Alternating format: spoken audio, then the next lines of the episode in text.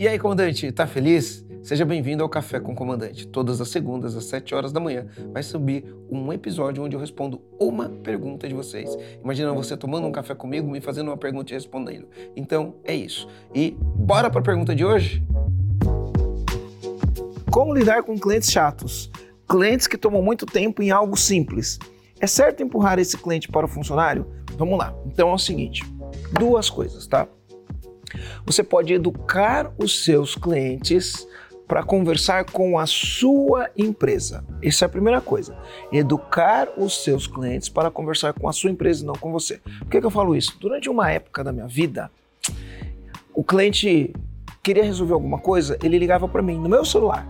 Aí ligava, ligava para mim no meu celular. Aí eu comecei a educar o meu cliente. Olha, quando você tiver com um problema, pode ligar lá na empresa que qualquer pessoa pode resolver. Comecei a educar. Aí o que acontecia? O cliente ligava para a empresa, só que o cliente ligava, quando o cliente normalmente liga para a gente, ele quer um negócio que ele quer antes, mais barato, para ontem, esse tipo de coisa, né? E aí o cliente liga para o funcionário, ele quer mais barato, quer antes do prazo, quer mais rápido, ele quer um monte de coisa. E aí o que o funcionário vai fazer? Vai seguir o processo, porque a gente, como dono de empresa, a gente não segue o processo. A gente fura, fura a fila, manda fazer na frente, a gente faz esse tipo de coisa.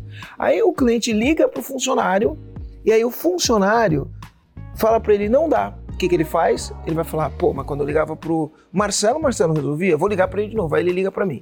Se ele ligar para mim e eu falar, cara, daí que eu vou resolver, ele nunca mais vai ligar pro funcionário e eu eduquei ele para falar comigo. Eu eduquei ele para falar comigo. E aí eu entrei numa, numa cilada, num beco sem saída. Então o que você tem que fazer? Primeira coisa, se alinha com o teu time. Eu falava assim pro meu time, a tua meta é fazer com que o meu telefone não toque. Se o meu telefone tocar, você não está cumprindo a sua meta. Eduquei meu time.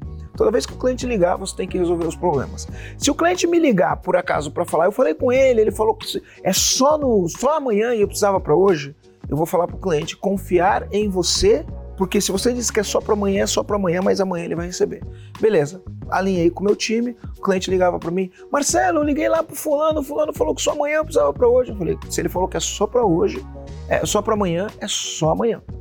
Se eu falei que é só para amanhã, é só para amanhã. Confio nele, não adianta você me ligar aqui, porque eu vou ligar para ele, ele vai falar que não consegue, vai falar que é só amanhã por algum motivo. Então a gente precisa respeitar, mas amanhã vai estar na tua mão. Comecei a educar, educar, meu telefone foi parando de tocar, parando de tocar, e o cliente não me liga mais. Por outro lado, eu queria te falar uma coisa. Se você virar para o teu funcionário e falar, cara, eu tenho esse cliente chato, eu não quero atender, você está fazendo a pior merda que você pode fazer. Você vai educar e vai dar permissão para o teu funcionário achar que quem paga a conta é chato. Você vai estar dando permissão para o teu funcionário falar, cliente chato. E aí ele vai atender mal o cliente, porque ele já parte do pressuposto que o cliente é chato.